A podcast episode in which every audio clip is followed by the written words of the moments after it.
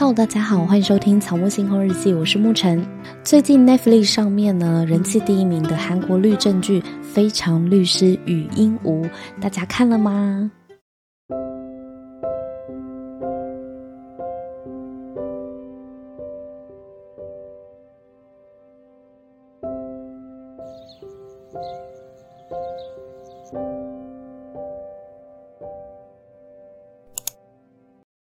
看来，它就是木星白羊时代下的夯剧。这礼拜播到了第十一集跟第十二集，那全剧呢总共有十六集哦，而且它是每周三跟四都会更新，所以一个礼拜可以看到两集新的。那我先来做一下故事简介好了。故事描述一名小女孩呢，她到了五岁都还不会讲话。那医生呢就告诉她爸爸说：“呃，你的女儿呢是患有自闭症类群，也就是嗯某种自闭症。看得出这个爸爸呢是个单亲爸爸，因为女孩就跟爸爸住在一起，然后妈妈都没有出现这样子。那这个女孩呢就是禹英禑，她某一天呢，她看见她爸爸被房东先生呢打。”她看到他爸，他爸被打，然后余英武呢，情急之下脱口而出，就背出了刑法的伤害罪条例，然后让。他爸爸吓了一跳，他爸也是法学院毕业的，诶，可是不是律师，他爸是做海苔饭卷的。本来以为不会讲话的女儿，竟然一开口就背出了刑法的伤害罪条例，他爸爸就吓一跳，发现说：“哇塞，我女儿天才诶！”禹英禑呢，他是从首尔大学的法学院第一名毕业的。在律师考试也是满分的他，却在毕业之后呢，找不到肯雇佣他的律师事务所，所以他求职碰壁了好一阵子。直到某一天呢，汪洋事务所的老板来找他爸，啊，因为老板是他爸的学妹，然后他就跟他爸讲说呢，我想要让你女儿禹英禑呢加入我的事务所。在这个时候呢，他才有了第一份的律师工作。那本剧的第一集就交代了禹英禑的背景，以及他是怎么样进入事务所的。那基本上每一集就会用一个案件去凸显不同的社会议题。那我们也可以看到禹英禑他是怎么样参与这些案件的。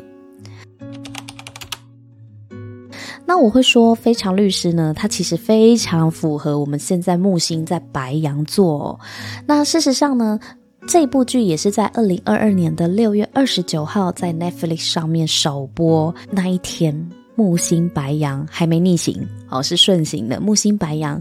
然后呢，太阳在巨蟹座，金星在双子座。我为什么会特别讲这三颗行星呢？木星、太阳跟金星，因为那一天呢，这三颗星都位于七度哦，这三颗星都刚好就是在七度的位置。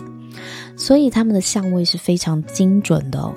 木星白羊七度，太阳巨蟹七度，然后金星双子七度，它就会呈现一个太阳跟木星是四分相，然后金星跟木星是六分相的精准相位。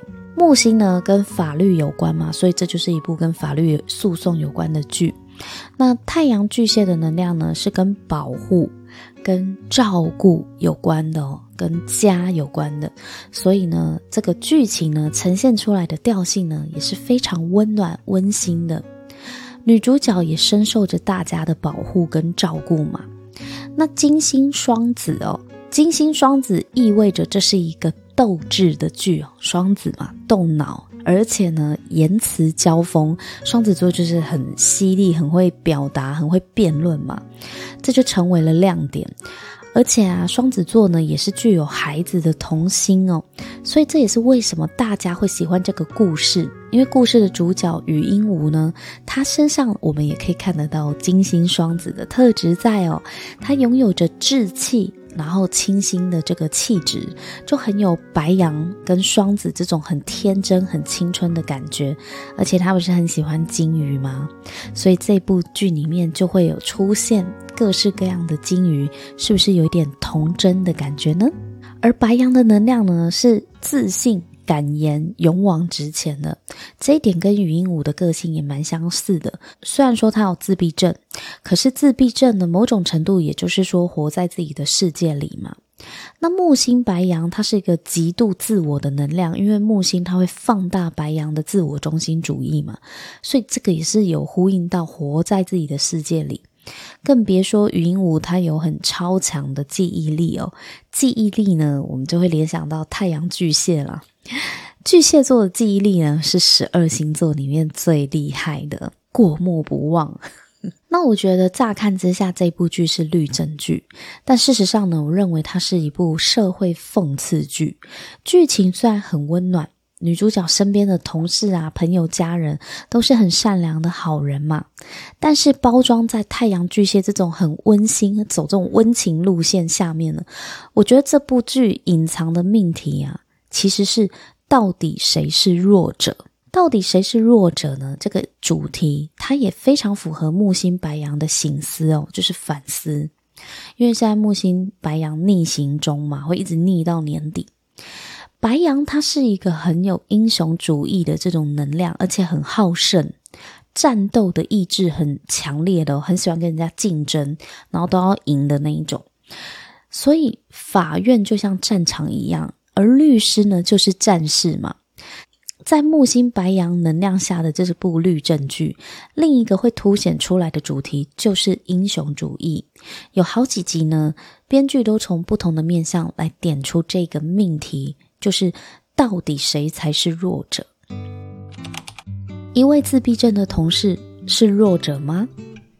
编剧透过全民与律师的嘴里呢，给出了答案哦。全民与律师说，语音无呢是强者。虽然从第一集语音无进入了汪洋事务所，被上司郑明熙律师质疑，这其实郑明熙就跟跟一般的主管一样嘛，他担心语音无呢没有办法在法庭上面表现的出色。担心他会成为团队的累赘，所以其实一开始他的主管郑明熙其实是不看好他，也不信任他的，甚至质疑老板说：“你为什么要派这个人给我？”而语音无呢，第一天上班的时候，他连公司的旋转门都没有办法顺利通过，所以其实透过这些小细节呢，编剧让我们看见说他在生活上面他是需要帮助的，可是他是弱者吗？在法学院的他成绩永远第一名，在工作上他过目不忘的超强记忆力，跟他很细心、很清晰的这种切入观点，跳脱眼前的证据去找到新的观点、新的角度来翻案的。这些种种的能力，也让人家非常的惊艳跟印象深刻。而语音无生活或许是需要人家帮助的，但是在专业的领域上面，他非常的强悍呢。主管郑明喜呢，也有多次的。说过，语音无呢，在法庭上是非常强势的，而且有锲而不舍的热情。而律师呢，就非常需要这种气势。虽然一开始郑明熙对语音无的自闭症呢，带有一点刻板印象，认为呢他是弱者，能力堪虑，但是很快这种印象就不存在了，因为语音无呢，凭借自己的实力，让他的主管郑明熙呢改观。语音无虽然个性善良啊，看起来很无害，但是他并不是没有心机的笨蛋呢、啊。他们在讨论到底谁要出庭当责问律师嘛？同事担心语音无没有经验会很紧张，口才没有办法正常发挥，所以啊，全明宇跟崔秀妍就抢着要帮他出庭。但是语音无就说，如果我们要博取陪审团的同情心。自己刚好患有自闭症的这一点，是最适合担任辩方律师的。其实，在这里呢，就已经暗示语音无他不是不懂政治哦，他甚至懂得利用自己自闭症的这个特点来博取同情。他不是没有心机的。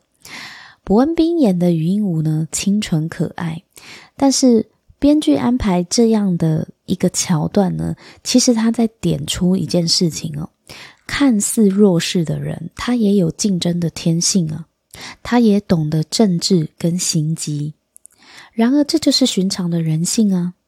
以高功能自闭倾向的人来说，他们的障碍不代表他们是笨蛋。我印象很深刻，在第二次编剧在暗示这件事情的时候，是发生在第五集的梨花 ATM 的案件上面。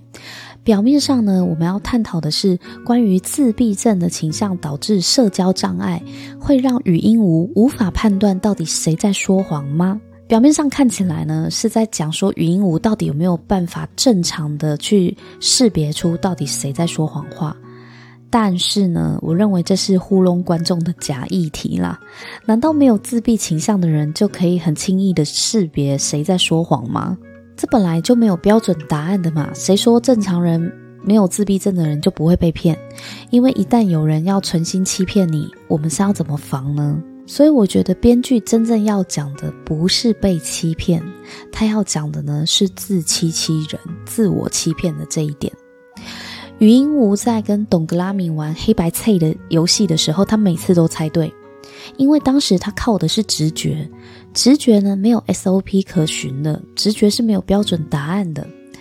而董格拉米刻意在黑白猜这个场景的时候呢，他教语音无几招判别说谎的方法。哦，他告诉他说，要如何判别一个人是不是有在说谎呢？你可以看他的肢体语言。那语音无也确实是用这个标准去看证人，他是不是像是在说谎。但即使这个证人已经从头到尾都显示着我就是在说谎，而且也符合语音无，就是董格拉米教语音无判别的肢体语言，每一项都符合。但是呢，语音无还是仍然选择视而不见，因为他不想输给全民语，他太想赢了，所以明明知道这个证人他就是在说谎，可是因为他很想要证明自己是可以帮助到当事人脱身的，他想要证明自己嘛，所以他就暗示证人要怎么做才能够取信陪审团，甚至直接叫证人可以用演的。那他也说出了，你不会因为这样子做伪证而受罚。这一点呢，其实就是语音无在教证人做伪证呐、啊，因为他心里很清楚，这个人就是在说谎。那因为他的好胜心，所以让他做出这样子的决定。毕竟在他前一个案子，就是自闭症的弟弟杀了哥哥的案子里面。因为他自闭症的身份被当事人嫌弃嘛，甚至成为阻挠辩护的硬伤，让他觉得自己很没有用，帮不了当事人，所以他那时候很沮丧的说：“没有人会跟我这样的律师站在同一边，因为你跟我站在同一边，你会输。”哦，所以当时的他是觉得自己很没有用的。可是在这个案子里，在梨花 ATM 的案子里。他处于跟全民宇斗争的状态里，他非常想要证明自己对客户是有用的，是帮得上忙的。余音无 can help，所以他就明明知道这个证人有问题，哦，可能说的不是实话，可是他还是教他要怎么赢嘛，因为他很想赢。那我觉得这个案子是编剧赏给观众的一巴掌哦，就是除了非常的白话，让我们看到语音无在自欺欺人之外。其实隐藏在剧情背后有一个更辛辣的议题，就是被霸凌的人也有可能会成为霸凌他人的帮凶。哦，即使是不小心的，或是不是故意的，但他都有可能成为霸凌别人的帮凶。这一点透过语音无的台词说出来的，因为语音无说他的当事人其实是想要诉讼去打击对手。他是钻法律的漏洞，而我竟然成为了他的帮手，等于说我被利用了啦。梨花 ATM 呢，透过诉讼要来打击对手嘛，令对手损失客户，而且有可能会面临倒闭的风险。所以即使最后真相大白了，他申请这个专利呢不会通过，但是无所谓，诉讼不成立，客户却早就已经被梨花 ATM 公司抢走了。所以这就是很明显的做贼喊抓贼嘛，抄袭的人还去申请专利，就为了要打击对手。在商场上呢，这就是一种霸凌。对方写给他一封信，就是问他说：“你是想要成为可以打赢官司的那种律师，还是要成为让真相大白的律师？”剧情里这样子问哦。不是很恰当，因为律师本来就是为了打赢官司而存在的，为了客户的最大利益而努力嘛，这个是律师的职责。所以我觉得，呃，这个问题应该是要改成问说：你是要忠于客户，还是要忠于真相？就是你是要对你的客户忠诚，还是要对真相忠诚？我觉得全民语律师在这一集讲的蛮中肯的。他告诉语音无说：“如果你不相信你的客户，那你就不要为他辩护啊，你不要接这个案子。可是如果你接了这个案子，你就不要去怀疑你的客户，这就是专业嘛。你可以选择不接啊。如果你觉得这个客户，嗯，不符合你的价值观，或者是你认为他说的不是实事实，那你也可以不接啊。所以我觉得全民语的处事原则是很清楚的。那以律师的角度来讲，他也是很专业的。那真正困扰禹英禑的呢，就是他的良知，因为啊，这严重抵触到他的价值观哦。但是基于律师的专业，他是没有办法背叛自己的当事人，因为毕竟你就是接了嘛。因此他才会说出自己很丢脸这句话，因为他知道自己为了想要赢而对真相视而不见。曾经有句话是这么说的：当你在犹豫我是要选择正确还是要选择善良的时候。请选择善良，善良不一定正确，但善良能够让你安心入睡。禹英禑其实也跟普通人一样会犯错，会被蒙蔽，但是呢，他诚实的面对自己，谨记这一次的经验，并且重新的省思自己当律师的初衷是什么。好，所以呢，回到谁是弱者这一点呢？全民语对禹英禑带来的威胁是越来越感不安的，因为他跟禹英禑都是约聘律师，一年一聘的。那明年到底谁还会留下来呢？全民语认为禹英禑占的优势是比较多的，所以他就一直想要想办法攻击他，想办法想要去替自己争取嘛。而且全民语呢，不止一次问崔秀妍说：“禹英禑真的是弱者吗？”甚至在昭德洞的案件里面，还大吼崔秀妍说：“禹英禑根本就是个强者，他并不弱。”哦，或是他也有曾经说过：“我为什么要去帮助比自己强的人？因为在全民宇的心里面，他觉得禹英禑根本就是扮猪吃老虎，他不认为他是弱者，他认为他根本就是强者啊！”也因为编剧透过全民宇律师的口，反复的质疑禹英禑真的是弱者吗？这个问题呢，就是。问了好多遍哦，这也让观众无法忽视这一部剧要探讨的核心议题。禹英禑确实遭受到社会不公平的眼光跟歧视，这是因为大家对自闭症的偏见。然而呢，编剧很坏的给禹英禑一个很硬的后台背景哦，就是他妈妈是太守美。他爸又跟汪洋的代表律师呢是学长学妹的关系哦，编剧很坏，又给他这样一个很硬的后台。那为什么说这个设定很坏呢？因为这样子就会让别人更有理由看不起禹英禑的实力啦。因为他不仅带有自闭症弱势的标签，还有一个很硬的后台跟背景，意味着呢，他靠关系上位的。这些都会让人家合理的忽视他的努力跟他的实力。嗯，虽然说患有自闭症，其实也让禹英无在客观的环境里面遭受到不公平的对待跟歧视。可是禹英禑他是如何看待自己的呢？我认为他对自己其实是蛮有自信的。他虽然可以理解外人会因为他有自闭症，所以可能会轻视自己啊，可是他对这件事情蛮释怀的。他不怨不恨，也没有觉得自己患有自闭症，所以就自我设限，觉得自己这个做不到，那个做不到，都没有哦。被全民宇欺负的时候，他也会很凶狠的反击，甚至回嘴讽刺全民宇，在网络上面发那个匿名信哦。其实她是，她真的也是个性蛮强悍的一个女生，所以我觉得她其实蛮白羊座的这个能量哦。像她喜欢李俊浩啊，她就勇敢的去追，她并没有怀疑自己配不上对方哦。无论是对自己或是对待别人，禹英禑都能够简单相信，并且全力以赴。所以我认为他并没有觉得自己是弱者。然而呢，他爸爸最令我傻眼，因为雨爸爸呢，他去找这个汪洋事务所的负责人，就是他的学妹的时候，他是直接跟学妹摊牌的。他说：“你要利用我女儿打击你的对手太守美，可以，我允许你利用她一次。”然后这种开门见山的谈判法，就可以显示于爸爸才是真正的政治高手啊！打开天窗说亮话，直接挑明我女儿可以给你利用，只要你愿意让她在汪洋事务所工作，那你可以利用她一次，你不要赶她走。我本来觉得呢，这个是天下父母心哦，因为于爸爸就说嘛，就是看着女儿一直受挫，一直被拒绝，就算要忍受女儿被利用，他也很想要帮他女儿争取一次这个机会。那我本来想说，哇，这蛮伟大的。可是仔细想一想，这逻辑怪怪的诶。其实于爸爸才是最不相信禹英禑的人吧？因为他说没有人会给我女儿机会的。这句话呢，也暗示着他根本就不相信有人是真的欣赏他女儿的才华。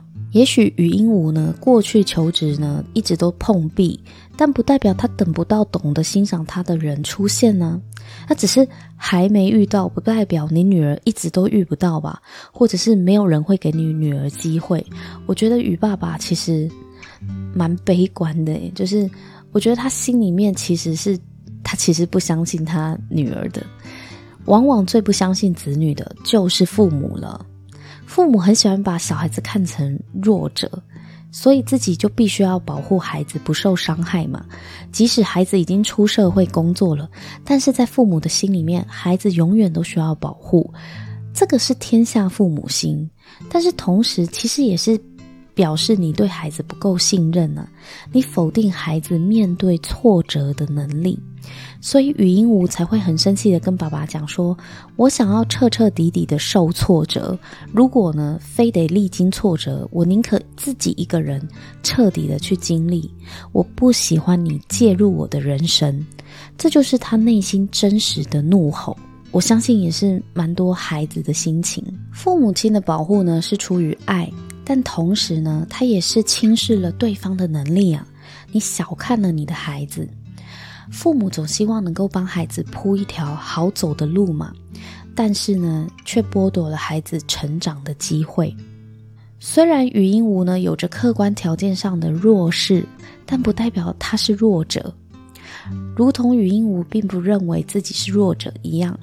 他也拥有接受挫折的能力啊，他也想要靠自己展现实力给大家看，获得大家认同嘛，所以他不愿意爸爸过于保护他，因为那些保护呢，就代表着自己不被信任。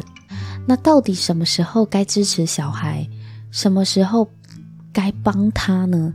因为想帮他，又怕被说成不信任他，爸爸妈妈也是蛮伤脑筋的。如果你问我的话，我会说。等孩子自己开口求援的时候再帮他吧。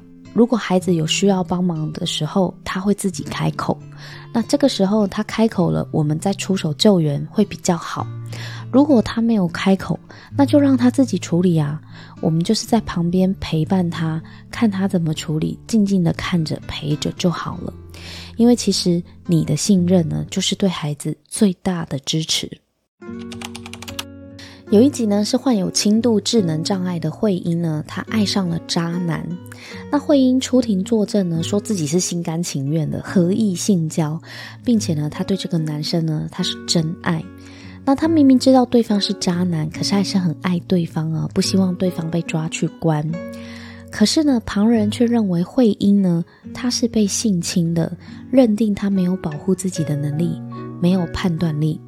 所以这个案件呢，编剧再一次的让大家反思：我们到底要有多自以为啊？我们自以为对方没有保护自己的能力，认为慧英呢分不清楚什么是爱，而这个案的原告呢是女生的母亲。慧英的妈妈认为我女儿呢患有智能障碍，所以她不可能爱上别人，也不会有人会爱上我女儿。再一次的呈现不信任自己孩子的就是父母。但是这种不信任会被名为保护的包装所掩盖哦。我很喜欢编剧安排在法庭上那一位担任心理评估的医师哦。编剧让这个心理评估的医师说出慧英的智商只有六十五，心智年龄约莫国小六年级。先点出慧英跟一般人的不同在哪，就是她的智商只有六十五嘛。然后接着他就说出了大众的想法，大众认为呢，智商只有六十五的慧英根本没有性自主的能力，而且对于正常关系跟不正常关系的判别很弱，一旦遇上了恶意的情感诈骗哦，慧英是没有办法自我保护的。其实这又是编剧设下的一个假议题哦。这个跟上次那一集，就是我们能不能够分辨得出来谁在说谎一样。编剧在慧英的这一集，真正的问题是，我们要如何能够避免在感情上面受伤害呢？这个才是他真正的议题。